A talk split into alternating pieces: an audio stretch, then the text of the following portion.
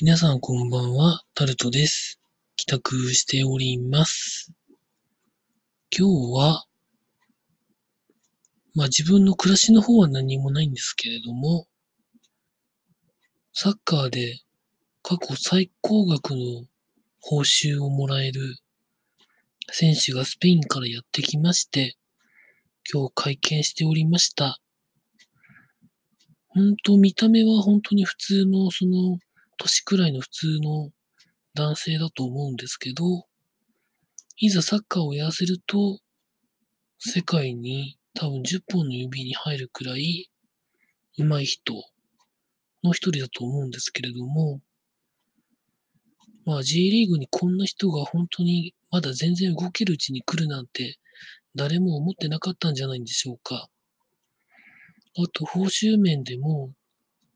本当過去最高の報酬を払うということで、経営的な問題は起こらないのかなというふうな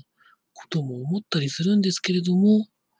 まあシャツとかいろんなものがまあ売れるからまあそれでペイできるんじゃないのかなというふうには思うんですけれども、まあ選手の名前とかその他諸々に関しては、皆さん検索されたらすぐ出てきますので、私がどやどや言う必要はないと思います。まあ、ただ、この後ワールドカップ後のリーグ戦がちょっとだけ楽しくなったかなというふうに思います。